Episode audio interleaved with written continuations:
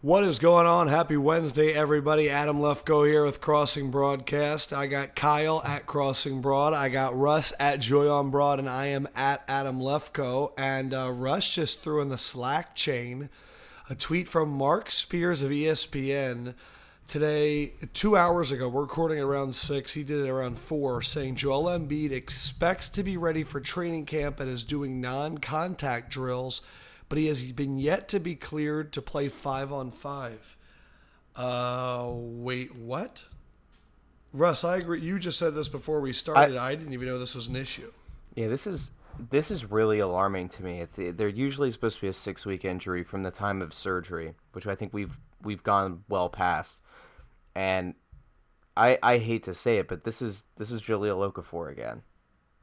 The the idea that we've been told that an injury is supposed to take a certain period of time, even on like the long end of things. I don't think it's supposed to go longer than two months.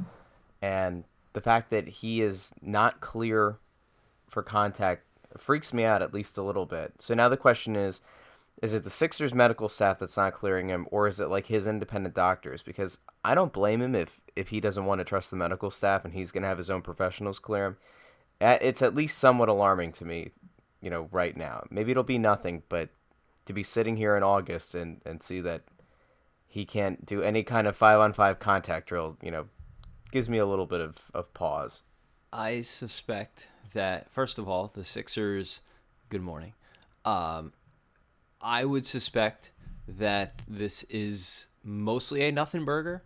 Nothing burger. I don't give the Sixers or Embiid any benefit of the doubt when it comes to his health, so I'll couch this in saying that this isn't welcome news, but I would would not be surprised if this was nothing more than a formality and a the Sixers doctors haven't given him the final okay to play five on five because there's no reason to, because they're being overly cautious as they are with most things Embiid, and he's going back to, I think he's in Africa now, I saw it on his Instagram, for the Goodwill Tour, and the plan is probably when he comes back to give him the final clearance to play five on five. So I don't know if there's something here, or if it's just the Sixers being overly cautious as usual and figuring there we're we're just not going to let Embiid play five on five until the absolute latest minute because he doesn't need to. Uh, he he had- seems to be moving fine in everything else he's doing. So I'm not terribly concerned about this, but maybe it's just a reason for pause. But it does seem like a little bit of a headline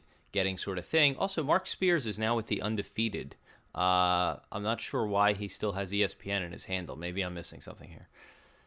So Undefeated is run by E S P N. Yeah. Ah. Yep, yep.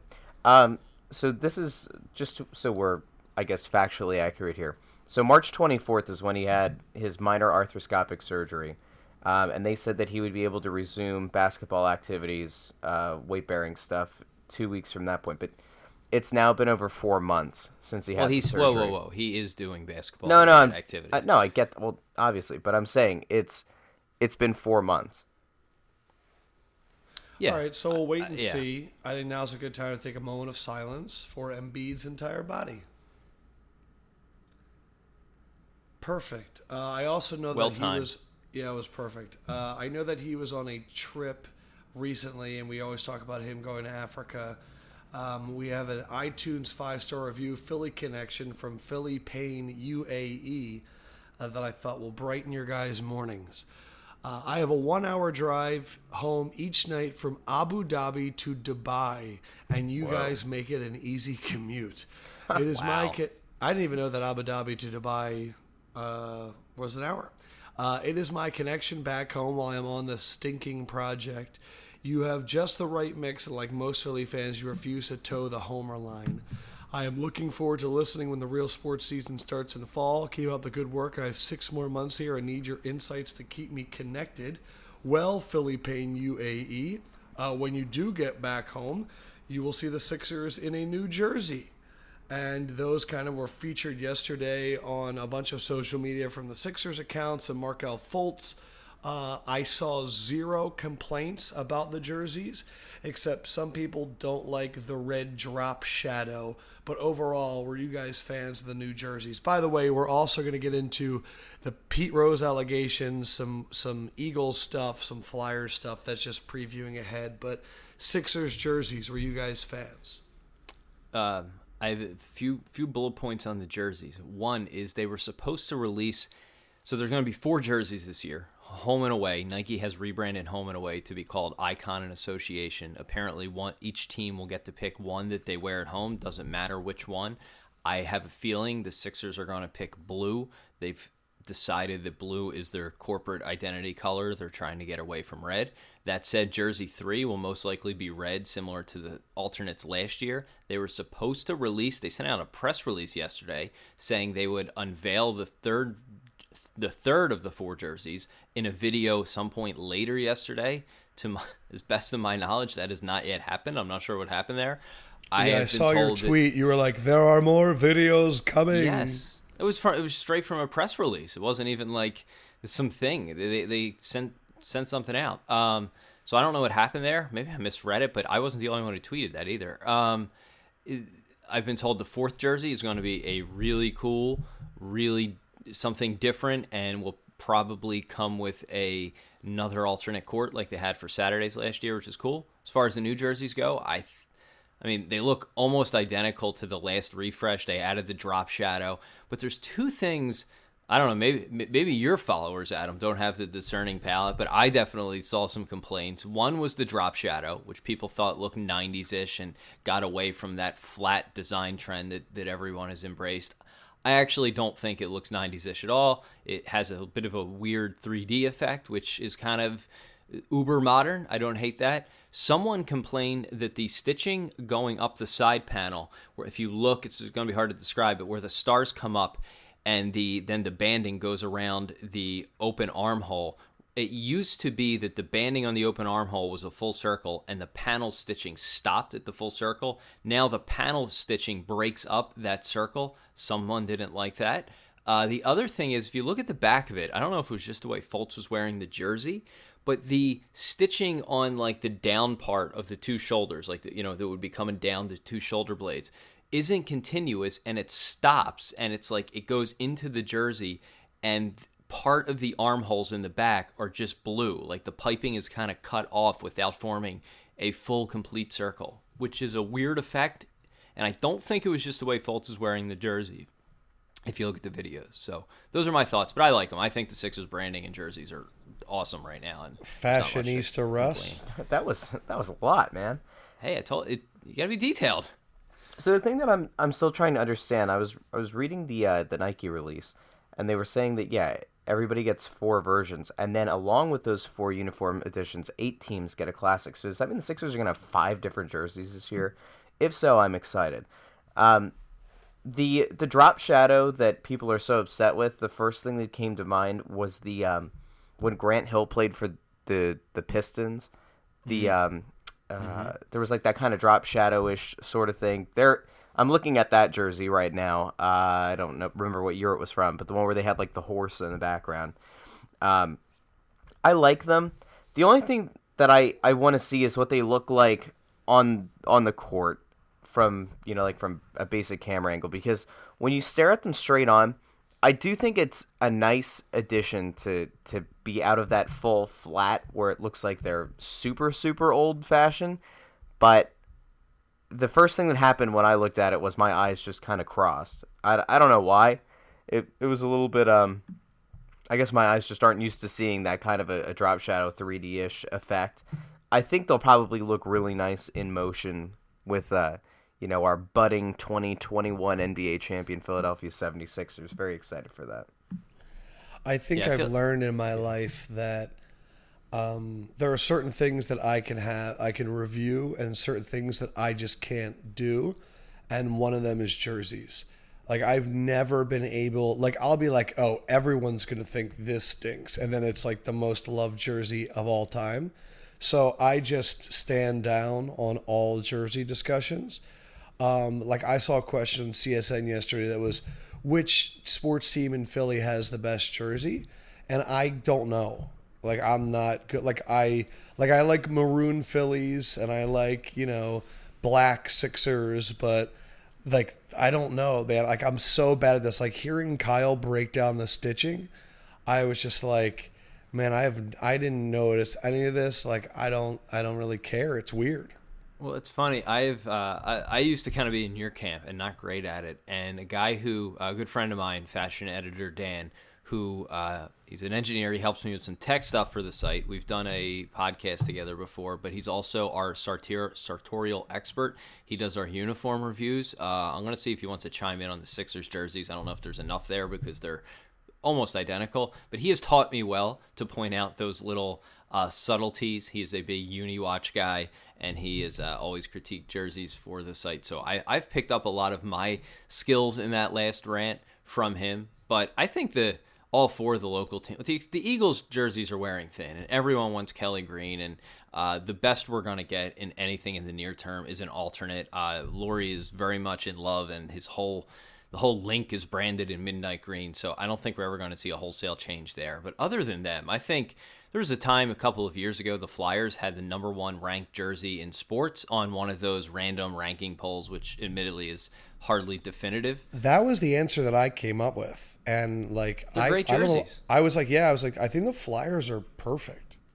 The, theirs are great. The Phillies, the current Phillies look came out in nineteen ninety-two, and it has actually stood the test of time pretty well. I, I always liked the, the cream uh, day jerseys. They kind of brought back, I guess, in oh eight was the first year they wore them. Um, I've always enjoyed those. I don't love the red batting practice day jerseys, but I, I've been fully converted lately to most sports have so many games a year, have some fun with the jerseys, have five or six different selections, have a new jersey every month. But I think each of the three teams are really, uh, besides the Eagles, are, are pretty darn good. And I think the Sixers right now, their branding game, seriously, is on point. Like the court, their, what they're doing with the courts, the lighting, the logo, the jerseys. I just think they have a really good uh, end-to-end concept.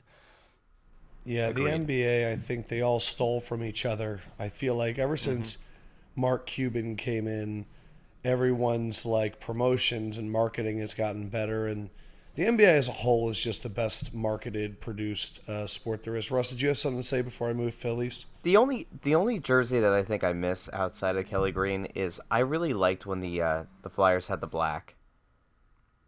They had the, the black jersey. I think when even when Forsberg was in town, I'd like to see them as an alternate. Go- I I like the you fact sure that you weren't watching the Phantoms. Stop it. So the. Uh, The only thing is, like, surprised I, he knows I, who Forsberg I, is. I would, I would stop. I'd really like to, uh, to see them kind of do a, a revamp. Oh, here we go, Bundy. So, um, all right, fine. Uh, I, I just, I, I just won't, I won't, I won't. No, finish. I, I do. Go ahead. I really do. I, I kind of do wish that the Flyers would go back and kind of do like a, an updated version of the, the black jersey. I just thought it was a, it was a good look. Um, and I, I, I think they I might. Know. I think. I, I could be wrong here, but I think I remember seeing something where they're going to have another alternate this year. I could be wrong. I wouldn't be surprised to see them bring back black. That was very much a nineties thing. Every they're... team, and the Flyers did it well, but I mean, every team in the nineties had some sort of a some sort of a black jersey. Um, it, real quick, Adam, you mentioned the you think the N B A teams are marketed the best. I agree. And I think a good example, just the way kind of the basketball culture is compared to the baseball culture, look how much attention things like the Big Three have gotten. Now, granted, it, it kind of stinks as a product, but w- most people know what it is and are talking about it. And I wouldn't be surprised if the recent Iverson thing, here's a transition for you, was totally intentional just to get publicity. Again, I don't know. But I, I get tweets the other night from people, and on E S P N two, Roy Halladay is pitching on a team with Dan Ugla, and you had some legitimate guys, some legitimate talented all-star caliber baseball players a couple of years removed from their career playing in a baseball game in Wichita, Kansas, and no one knew it was going on. Like, not a soul. And people were like, this is awesome. Roy Halladay's carving up college kids with seventy-eight mile an hour heaters, and he's forty pounds overweight. No one knew this was happening, and yet the Big Three is like a national topic of conversation. Yeah, the difference well, the, between the, the marketing three, is nuts. Well, the, well that, I don't think that's marketing. I think that's the Big Three has Ice Cube running it, who has a deal with a major network in Fox Sports One. This that was, was on E S P N. Yeah, uh, I don't know. It sounds random. Uh, it, it was it, super random. It, it was, was really super cool strange. To see Roy Halladay fanning kids, though. That was great. Uh, yeah. yeah, let's go. Let's get to the Allen Iverson statement. Uh, Russ, you were up in arms about multiple aspects of this when we were texting each other. Uh, and you were like, see, I told you you'd be at a casino, and there were reports that he was in an Illinois casino. Uh, Kyle, your favorite part of the apology is the way it was uh, formatted. I am a I am a big fan of the screen notes, screenshot, uh, apologies, Instagram messages. I, I, I'm a big fan of this trend in sports. I th- First of all, because I think it pisses off beat writers that it's this easy for people to get out their message and they are cut out of the circle. But Iverson did. This isn't like a note screenshot or one of those fancy like I G word pics. Pretty much it looks like someone wrote it up in Word for him and they just screen capped it. The best part of it, it's center justified. It re, It's like a haiku. It looks like a haiku from a distance. I didn't even read the words. I was just like, I don't so want to me, read a poem let me, from A I. Let me read, let me read Allen Iverson's statement as Please though it was do so in iambic pentameter. Yeah, yeah. Thank yeah, you. Go ahead. First and foremost, I apologize to Ice Cube and my Big Three family, my fans, and everyone disappointed to my absence in Dallas this past weekend. I have spoken with Ice Cube directly regarding the details of my absence. I will do my best to make up for this moving forward on the Big Three tour. That was, uh, Allen I kind of want to hear you read statement. Excerpts from Fifty Shades of Grey now. That why would you? That's so weird, Kyle. You always take it to this really... weird sex place. Uh, The Iverson it just sounded thing, nice. My favorite part is when I thought, so it says, I have spoken with Ice Cube directly. How do you guys think that conversation went? Not yo, well. Dog. Yeah. If it didn't start with a yo dog, I'm I'm going to be shocked. And Ice but... Cube just responded with, yay, yay, after every single one. No. So Iverson, so Iverson was like, listen, I'm sorry. And then Ice Cube went, what the fuck? And then Iverson went, my bad. And Ice Cube went, no, like, really, what happened?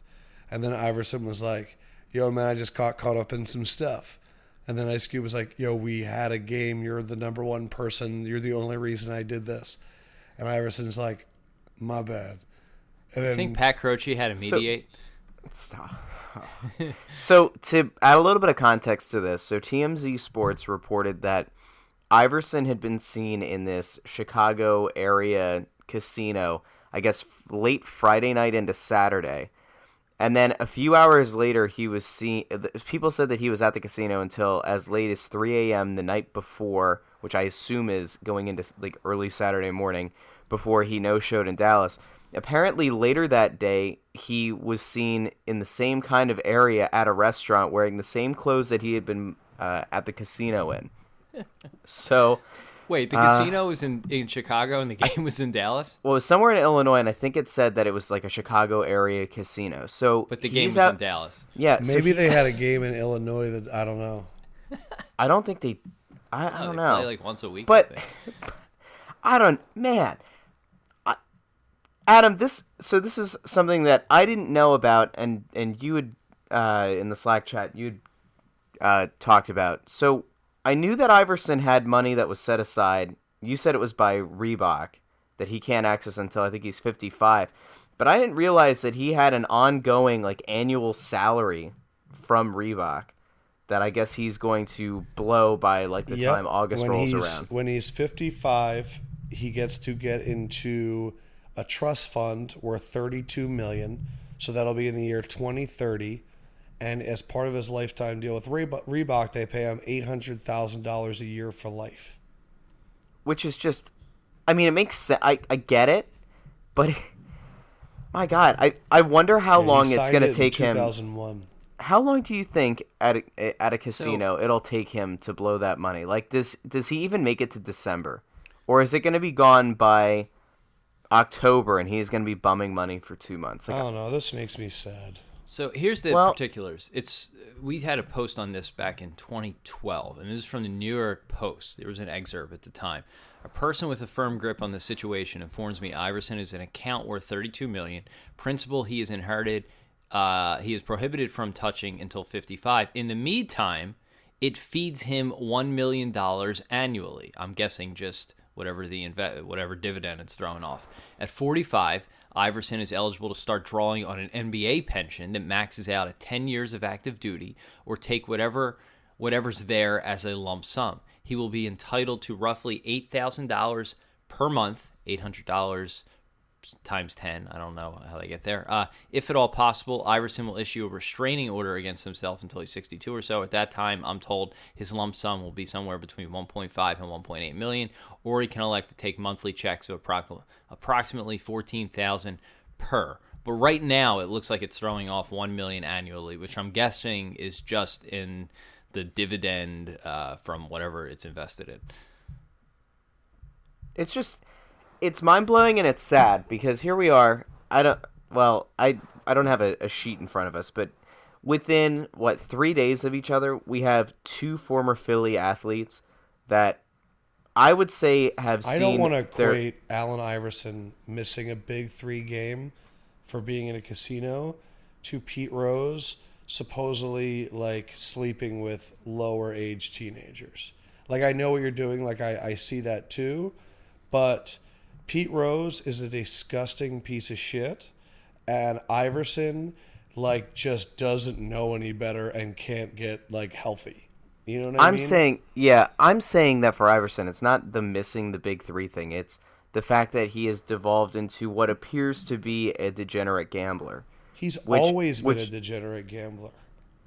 But, like, it's... Like, when I you're, bet you he had a better average on the Sixers when he was gambling the night before.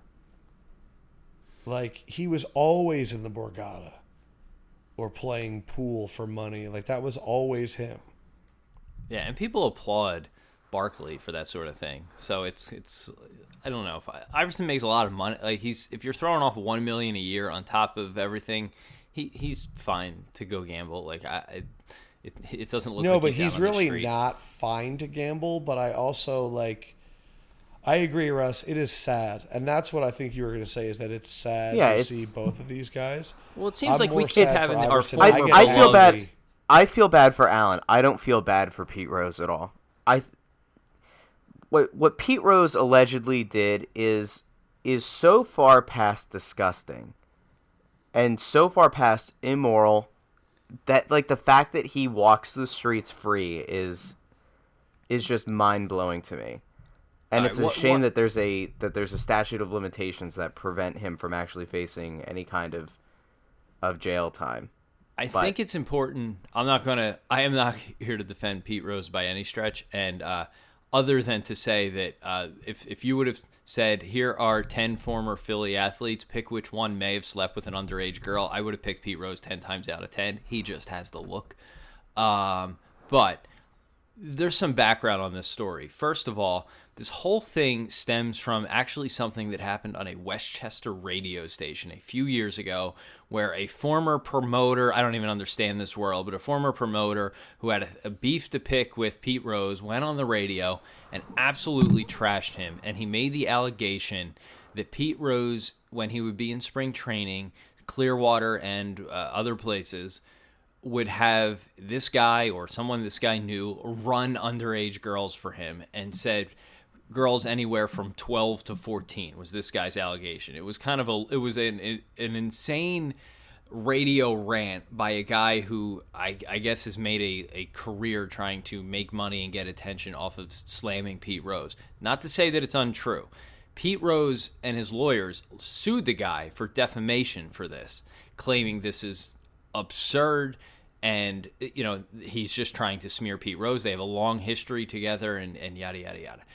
In that court case, in Pete Rose's lawsuit against this guy, in the discovery, they obtained this signed statement from an anonymous Jane Doe who says that she had a relationship with Pete Rose in Cincinnati, and she was under the age of sixteen, which at the time was the legal age of consent in Ohio. Pete Rose has said that, yes, they dated, but he recalled, of course, the relationship being after she was sixteen years old, which is still weird.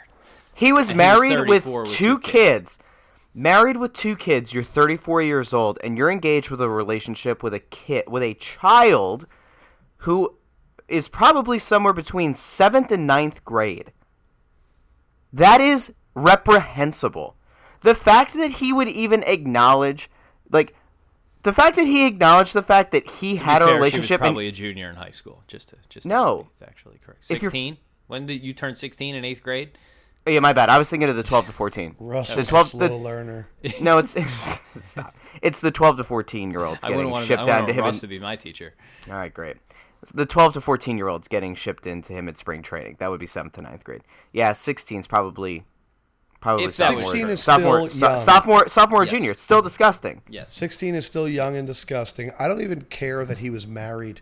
Like, a lot of people are like, yeah, like I get it, like the morality of it all, like having a, having a wife and two kids. But like, if your excuse was I thought she was sixteen, like yeah, it's not a not a good not a good leg to stand on. Like, oh, dude, I definitely thought she would have had her driver's permit. Like. Look, we are grown men. You guys are, are like, we're all in our upper twenties, lower thirties. And when I go out, which you guys don't do, and I see people that are twenty-one, I feel so old. And this guy is three years, he was three years older than I was. And he was talking to sixteen year olds. I mean, this is. Look, I'm going to be honest, and this has nothing to do with what he's accused of and all that stuff. I have interviewed Pete Rose twice uh, for a company where it was like a forty-five minute thing where I sit down and I I interview him in front of all these people, and they get to ask questions too. And you kind of get a good sense of the person that they are. So I was actually with him for like three hours because there was like an hour of drinking, then there's like an hour of interviewing, and then there's like an hour of eating. And I came away both times going, he is the biggest piece of trash that I've met in my life. And both times I found him to be like insanely still filled with ego. Um, I found him to be like really mean spirited. Uh, he was willing to just like talk trash on everyone. Like the way he talks about his son is like almost like, like he told a story, which was, I'll never forget. My son called me when he was in the minor leagues and he was on an oh for eighteen batting slump. And he called me up asking for fatherly advice. And I told him to go call somebody else because I don't know what it's like to be in a batting slump. And everyone like clapped. And I my now this is the part as an interviewer where you want to ask like a question, but you can't because you're there to celebrate the guy. But I wanted to be like, man, so like who taught you to be a father? Like, that's crazy. Um, he was he's I don't understand why people are willing to overlook who he is as a person because the amount of hits he had or quote how he played the game. Um I, I just think he's a piece of trash, and this confirms it. And now, look, the Phillies have him going on their wall of fame in like two weeks. I don't do it. I cancel it. Um, and I try and find some other guys to do it for. You're obviously not going to have someone to put on the wall of fame, but I'm not going through with this, not with this stuff being fresh. That's just my take. What's interesting here, and by the way, I did not want to come across as I was trying to defend Pete Rose in any capacity before. You, you did was, not come off like that at all. Okay, because Russ, Russ had just said he should be behind bars, and I just wanted to point out that like there was, you know, legality. It's going to be very tough to prove this on him. Yeah, there's still yeah, it's, not, it's not proving it. It's not proving it at all because it's past the statute of limitations. Like he Correct. he won't face charges, but yeah, yeah. yeah. So the the Phillies are in a bad spot um, because if I think it was a year or two ago when what Mike Lieberthal entered, where everyone was like, all right, look, we've gone, we've for Alumni Weekend they do this every year. We've reached the level of Mike Lieberthal on this list. Maybe it's time to put Pete Rose in. So uh, when you setting aside the girl thing for a minute, which no one really had heard about until a couple of years ago when those allegations came out. I've always been, and I think most people are in the camp of, this guy's a dirtbag, he's a scumbag, he looks like a scumbag, and it's, you've, you've been around him, and clearly you got that vibe off him as well. The gambling thing, the him being a dirtball, like, there's a lot of dirtballs in the Hall of Fame, so I think people's uh, whatever has always been like, look, this guy was a flawed individual, he gambled, but it, yeah. part of a Hall of Fame is like, not just Ty honoring Cobb people, is the biggest but, asshole exactly, ever. Yeah. Exactly. But this, this I think, crosses a line into weirdly disgusting, illegal, immoral sort of thing where uh, it's it's interesting to me because if the Phillies cut him from the from the Wall of Fame induction, that is pretty much going to sever he had a door ajar back in the Major League Baseball, and each year Rob Manfred has, you know, kind of been nudging it open just a little bit further, and the, the game is slowly re-embracing Pete Rose. If one of his own teams who's about to honor him decides that he is just too much of a um, disgusting human being for them to attach their names to, this could pretty much mark the end of whatever redemption tour Pete Rose thought he had. He's also in town for the Philly Sports Roast, and he's the guest of honor, which was actually is a pretty big still get. Going on too? Yeah, so they started with T O a few years ago. Then they had the Lenny and Mitch thing, which was a beautiful train wreck. And then last year they went ba- back to Angelo Cataldi, and I kind of figured, I, I got the sense they weren't really profiting off the other guys. I had done some promotion work with them. A friend of mine is is helping produce and promote the show this year. But they got Pete Rose, and it's like, hey, they got a name. This thing is still going on, and they actually got someone who's fairly notable. Well, I don't now we know. We have a lot more material to roast him with. Well, uh, yeah, that was my first thought. Like, man, this is going to yeah, how does, be how does how does pedophilia comedy go over in this town? We'll find out. I, uh, we are with the crowd that would will be on hand for that. I suspect they wouldn't care. Um, but yeah, first I mean, joke. I, first joke should be from uh, who's the guy that does the Angelo show, the voices? Conklin. Uh, Bill it's Conlon. His name. Conklin. Conklin should call over a waitress and be like, Pete, isn't she beautiful? Nah, you're right. About twelve years too old for you. And then just I, get going right from there. I had another one. Uh, Pete, they said Pete Rose could hit anything, even if it was, uh, even if it had a curfew and had to be home by nine. Ooh, yeah, Russ, I, you got a, you got a joke? You got one? No, no, I hate all this. I, I imagine you do. But the point is, that's I don't what know Rose if still going to have. I don't no, know. If I know. Still I know. It's roast. Rest, no, I, I know. It's just. And if they do, it's going to be, I kind of want to go now because it's going to be a, it's going to be uh, brutal. Like, yeah, I'm all for roasting him because I think he deserves to be embarrassed on the stage. I am not down for him driving a convertible around Citizens Bank Park, waving to all of the young girls that may be in attendance with their fathers. The only way that would be with nice is if, is if, is if it's like, if it's like uh, something that Kyle won't get. Cersei Lannister's Walk of Shame a, a season ago, where uh, the yeah, fanatic not, is yeah, ca- yeah. the fanatic carries a bell, and and uh, the, the the Liberty Bell starts ringing, and people start yelling "shame" at him as he uh, rolls around in that convertible. That'd be fine, Russ. Okay that would be that. amazing. That would be amazing, actually, Kyle. It's not a spoiler alert when it's from two years ago. And by the way, I'm so done with people being upset with spoilers. Like, you didn't watch the show. That's on you. I don't care. But back to Pete Rose. So where do we stand? I'm on Philly should not do it. Kyle, where are you?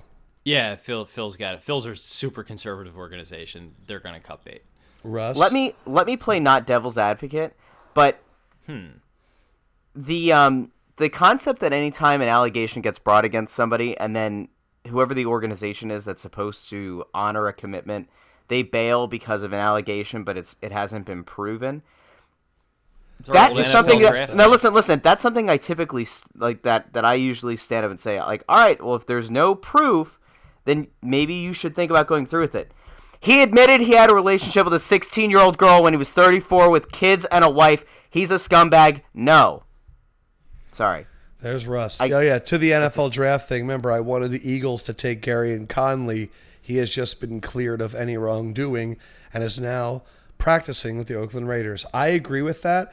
Kyle, I was thinking about that yesterday about, um, you know, like, look, he hasn't been, it's only an accusation, all that stuff. And then Russ brought up that info, which is completely the truth. Um, my thing is that I already felt weird about Pete Rose going in. Like, Pete Rose going in, it's like, he deserves it, but this already feels weird. And then to add this on top of it, it felt, like, insurmountable. I'm surprised that Fox Sports hasn't released a statement that he's been fired. Like, I, I was just looking for it. And even in the fox sports dot com article, which, yeah, there's actually an article, not a video, on Fox Sports website. Mm. Um, there, there is nothing about Pete Rose and, I, and, and so Fox I was, ties. I was watching Philly Sports Talk yesterday because I thought there was a Phillies game at seven, not realizing it was at ten, and that it, like, if you watched the Phillies game last night, to watch the Phillies be like in it until the seventh or eighth inning and then lose, that just stinks. Aaron Nola, you're the man, dude. Sorry, you have no run support. But John Clark was talking about how they should put out. Um, this to a vote to the fans? Absolutely not. Like, uh, like the the fan vote is the worst way of making decisions. The Phillies need to sit there and figure it out, and they will come up with a decision. But I think the worst solution is a fan vote. Wait, he wanted to put the Pete Rose decision out to a public vote? His thing was they went to a public vote to pick Pete Rose as the guy. Then they could, they should also put this out to a fan vote to see if it want, if he oh, should still go in. John, I like John. That is that is a horrific idea. The, the difference between the N F L draft or Fox firing him is that there is a reasonable chance there is some bullshit in these allegations. Not that he did admit to sleeping with a sixteen-year-old girl, but however, that was legal at the time. As weird as we think that is, it was legal. As long as it only happened in Ohio, which yeah, she I, claimed it, it wasn't. She claimed that he had her uh, meet him across state lines, I, which it wouldn't be legal in those states. Correct. He... he I'm sure he pulled the old Wade Boggs and flew the mistress in. That was, I think, that was a big Boggs move. That that woman presumably was of age. But the point is, legal legality, as far as we have proven so far, is that, you know, like if you're Fox and you fire him, or if you're an N F L team and you don't pick someone, like that is different because you are paying them for a job, and there are legal reasons, or just in the case of the N F L, like out. and out moral and publicity reasons you don't want. The Phillies honoring a guy, there's nothing attached to that. They don't need any justification to be like, no, we're not honoring you. The bar for canceling a Wall of Fame event is different than the bar for firing someone. If if these turn out to be complete bullshit and Fox fires him, he, he might have a little bit of a case against Fox, depending on the reasoning they give him. The Phillies cutting bait on a Wall of Fame should be a no-brainer, especially for that team. I mean, if it's yeah, the Oakland Raiders, I would assume they would have actually added a second night, Uh, an encore event if for a Pete Rose, but uh, if it's the Phillies, they cut bait. Yeah, the only thing is is that Pete probably set up a few events to get signing stuff and memorabilia, and he might be able to say that there's lost funds. But then again, knowing Pete, he might also just set up shop anyway and still have people coming by and asking for signatures. But he's all right, going to park himself all... next to the Saks guy outside Citizens Bank Park and just set up a table and sign stuff for twenty bucks a pop. That's, uh, man, he's gross. Um, all right, so there was a, we're still in the, in the midst of Eagles training camp right now. Uh, the offense looks amazing. The secondary looks like shit. That's like every story I read right now. Uh, I mean, they're talking about Patrick Robinson like he might not even make the team, which, you know, is all fine and dandy to be like, oh, yeah. But when you look at their corners and realize that it's Ron Brooks, Jalen Mills, and then I don't even know, like Aaron Grimes and Nathan Jerry and Rasul Douglas, like they're they're in serious trouble. And uh, Rush, you asked me a question about the Wendell Smallwood thing. What was that again? So Wendell Smallwood came out and said that he thinks that the reason that his uh, his play suffered last year is because he was out of shape. And so the question I had asked you in Slack was, Um, how common is it? Is it more common for athletes to show up to training camp or to show up to their their team's, you know, uh, off-season activities out of shape than somebody like me might expect? So remember that he was a rookie last year, and they always talk about how it's like this nonstop action for rookies that they'll never have to see again. So what happens is, is Wendell Smallwood plays for West Virginia, and then he immediately goes into either some of those bowl games, whether they're eligible for the Senior Bowl or whatever it is and all that stuff. And then they go to some workout guru who works on their forty and their three cone and their split shuffle and all that stuff. And then right from there, they go to a rookie camp and they have like one week off, and then they're back for like O T As and all that stuff. So one, They're they're they're not even working out the right way for like five months because they're only working on like track drills, forty-yard dashes, vertical jumps, stuff like that. Two, they have no idea how to train their bodies for an N F L season, uh, when to rest, what exercises to actually do, when to work out during the week knowing that on Sundays you're going to have to go. And three, none of them realize, they really don't, how much bigger and faster all the athletes are in the N F L and why they need to really put on fifteen pounds. Like Ty Montgomery put on fifteen pounds uh, this offseason for the Packers because he didn't realize what it was going to be like to be a running back. So was these part guys, of that his sickle cell thing? Didn't he have a weird sickle cell thing? Did that affect I'm not his sure weight? On that. Well, the the true thing is people don't realize, like, you come into the season at like two seventy. Like, let's say Jadeveon Clowney comes in at two seventy. I was I interviewed him on Monday. He played most of the year at two fifty-three. Like, you naturally lose so much weight that when you see guys come in, they look fit and like really thin. Man, they're they're in for a long season because you kind of want to be a little bit bulked up just to handle it all. But I actually took him saying I had no, I wasn't ready last year or I wasn't in shape as a huge confidence boost. Like, I watched the interview and I was like, he, his neck looks different. Um, I think, you know, you expect rookies to not get it. I feel the same way about Carson Wentz. I feel the same way about a number of the rookies that were on the team last year.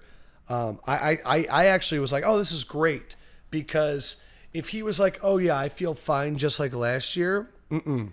So I, I think there's a huge learning curve for these guys. It sounds like what you're describing. I've always, this is not football. I always thought the same about Chase Utley. He used to come in, if you looked at him on opening day, he's a thin guy to begin with, but he would be bulked up on opening day, and you'd see like you'd see it in his legs, in his shoulders, and then you looked at October Chase Utley, and he looked like his uniform was hanging off of a clothes hanger. Um, same principle, different sport. That's all I got. Yeah, that's my thing with Derek Barnett was I think Derek Barnett is still chubby, and so everyone that's like, man, Derek Barnett's, we need to have him have a big year. No, man, like it's just not going to happen. Like, oh, and let me take that back. It could happen. I just think that being in game shape is such a different change that I I don't see it happening right away. I just think it's too much physically on these guys. They don't realize it. Russ, I hope that added any clarification for you. It certainly did. Yeah, that was that was an excellent answer. That was an excellently thorough answer. That was worth a day's worth of uh, anticipation. Good. Yeah, well, that's that, that's the thing is, like, the more I'm with uh, Sims, the more we interview athletes, and you begin to realize, like, how much machines they are and the food they eat and the workouts they do, that the ones that are, like, the super weirdos, like the super alpha, like O C Ds, they're the ones that succeed. And, um... you know, the ones that are a little bit more loose, um, and and the ones that are like, you know, you can't cram for that test. It's not yeah, possible. Yeah. You need to be a crazy lifestyle person. Uh, Should we do some questions? Yeah. Do you have any Twitter questions? I do. I got, yeah, there's a few from this morning. This one Guys, comes... our show is so on time today. It's incredible. It's tight, too. Tight. tight. It's um, well done. This one comes from a guy, Pierre Escargo is his handle name. And his question really Shout out to me. Keenan and Kel. He Oh, that's right. Yeah, Pierre Escargo was the Keenan character, the French man that would eat things in a bathtub. Everybody out there, Did go want to tell you homeboys and homegirls to stop for Keenan and Kel. Sorry. His question is Love outraging me. Who killed Roger Rabbit? He bungled this question so badly. Because you know the question is not who killed Roger Rabbit, it's right? Who framed Roger Rabbit? Thank yeah. you, thank you. So I'm then I'm going to say that Mister Pierre. I'm going to say that Pierre Escargot is now our number one uh, suspect. It's kind of like Ooh. someone's like, "Hey, who framed Roger Rabbit?" If he comes and goes, "Who killed Roger Rabbit?" and then as a detective Ooh. you go, "Who said Roger Rabbit was killed?" So yeah, Roger we didn't know Roger Whoa. Rabbit. We didn't know he was in a killed. box somewhere. Yeah, someone dipped him in that vat that they dipped uh, the uh, the professor, the judge in. Judge oh, remember Doom. when they ran him over with the uh, the, the the steamroller? The, yeah, the steamroller. Oh, that oh, that is got, such like, a peeled cinema, off that oh cinematographic uh, masterpiece. That movie. That's a great movie. It is, it but is. if you showed it to a kid now, they'd be like, "Why do these graphics suck?" Yeah, it was ahead All of its. Right. I like the the, the guy's playing with cartoon. He's in handcuffs with the cartoon. Way ahead of its time. That movie, groundbreaking. When they go into Toontown, I lose my shit. Um, There's a couple of others here uh, that were pretty good, I thought. Uh, I could be wrong. Someone said they got hella fresh and they liked it. I don't know what. I put a few. Uh, I I put a question out last night. I got a, a couple that were pretty decent. Um, one of the questions was uh, somebody asked about our quality and about the fact that we live in three different areas and how we're going to make our quality better. And I said, if you don't think our quality's gotten better, go back and listen to the Josh Etness interview, and then come back to me. Um, there was. Yeah, I actually think. The last, have you guys noticed the levels? I would be interested to get feedback on this, on the levels on the last few shows. I've started doing something different. Um, I think we're all recording directly. We're having local versions of our recordings uploaded, so we all should be clear. The echoing and background noise on Adam's end has has gotten better, uh, certainly since a month ago. Wait, like wait. You're good. Russ is clear. The only thing I've been doing different, I used to add dynamic compression so there weren't like loud spikes. Occasionally my mic was louder. Uh, we've kind of gotten to a place with the mics where our levels are pretty good. But uh, on the back end, so I haven't been adding compression, and I've noticed the last couple of shows that, Russ, your your track always seems low, and I, I try and turn it up and match them all like in terms of volume. But I would be interested to know for people listening in their cars. Like I notice in my headphones when I listen back that it sounds good, but in my car where the speakers are better, I notice differences in each level. So I'd be interested to know if people are like, hey, I'm listening, Kyle and Adam are good, and now Russ is talking and I have to turn it up, and which is a pain in the ass. So let me know how the levels are on each track. But I think we have gotten much clearer and cleaner, and I actually think this one's going to sound pretty good because all of our levels seem to be pretty pretty on on target. I thought I had a couple spikes last episode, but the, the one disappointment was the fact that when we had our moment, I think it was last episode, when New York City was not cooperating, and we had the moment of silence thinking that you would hear the truck uh, driving away, that it didn't come across. That was a little uh. bit of a bummer because it was just so good when we recorded. Um, another question that somebody had sent was, um, with the cl- it was Joe Fed- uh, Fedorowicz. With declining N F L viewership year over year, what do you think they do to gain viewers besides selling streaming rights? That was a question. Um, the the, the viewership, I think, bounced back. Pre- I don't know what the, the end number was. I have to pull it up, but I'm pretty sure it bounced back pretty well after the election. So I, I do think there was something to that criticism.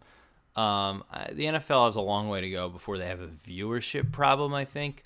Uh, better Monday night games would help, honestly. I like E S P N. It just seems like they've gotten the shaft the last couple of years in terms of games. The Thursday night games have Thursday always nights been have been terrible. Sunday nights, I mean, Sunday nights, it always seems like Al Michaels is handed the. I mean, obviously he's getting the game of the week, but it seems like they are handed gifts every week in terms of what goes on in the game, the entertainment value. There were a few massive blowouts, I think, early last year, which also didn't help them, but. Generally speaking, Sundays are fine. I think they need to get somehow get yeah, better and they get flex. The slate. And at the end yes. of the year, they yeah. get to flex whichever games they want. And your creepy ass always loves their opening song. Big, your, love you guys see? And, your love for Carrie Underwood knows no bounds. Did you it guys is, see the slightly, screen, uh, screenshot sli- from the new song? Yes, the new red yes. dress. I'm sure that was really exciting. No, I didn't. By the way, by the way, Kyle, not, I who cares. I was watching my my son's favorite show, American Ninja Warrior, Sunday and Casey Catanz- Casey Catanzaro was on, and I thought of you because you were you were so big on Casey a few weeks ago, and now uh, now nothing. Um, I tried so, to watch guys, that show. So I can't. W I P has Carson Wentz on this morning, and ninety-seven point five right. has Adam Schefter on this morning. Okay, tough counter programming.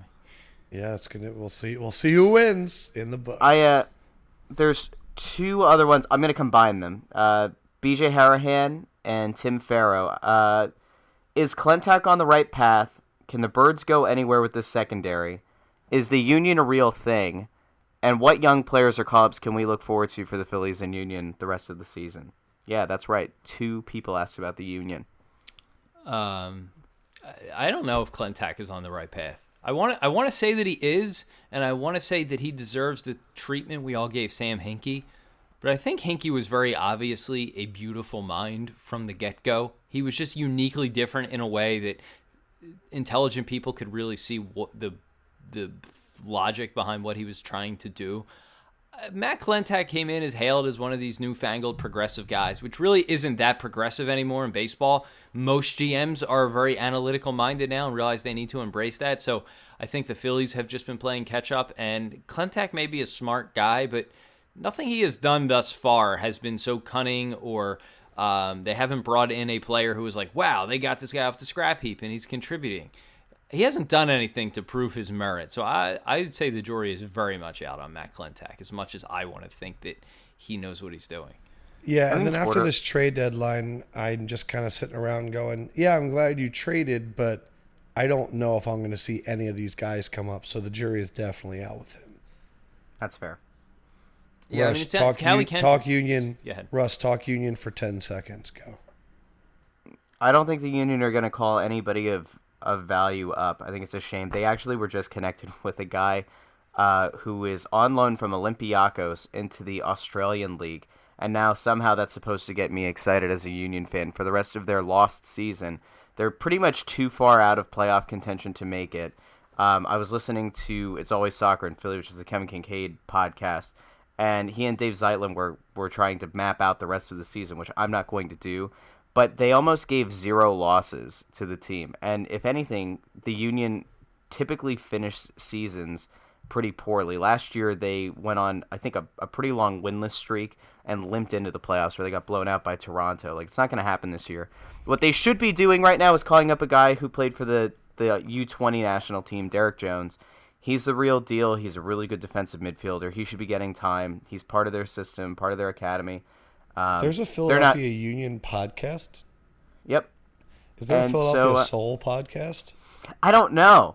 If there, you know what, I'll look for it after today. You know, guys, that, would that be, could be... That would Pete be, Shiraki sitting be, in a dark room yelling about the that'd Soul. Be really fascinating. Ron Jaworski is uh, the guest the uh, guest host every and week. And coming up tonight, maybe tomorrow, uh, I do you guys do good Jaworski impressions?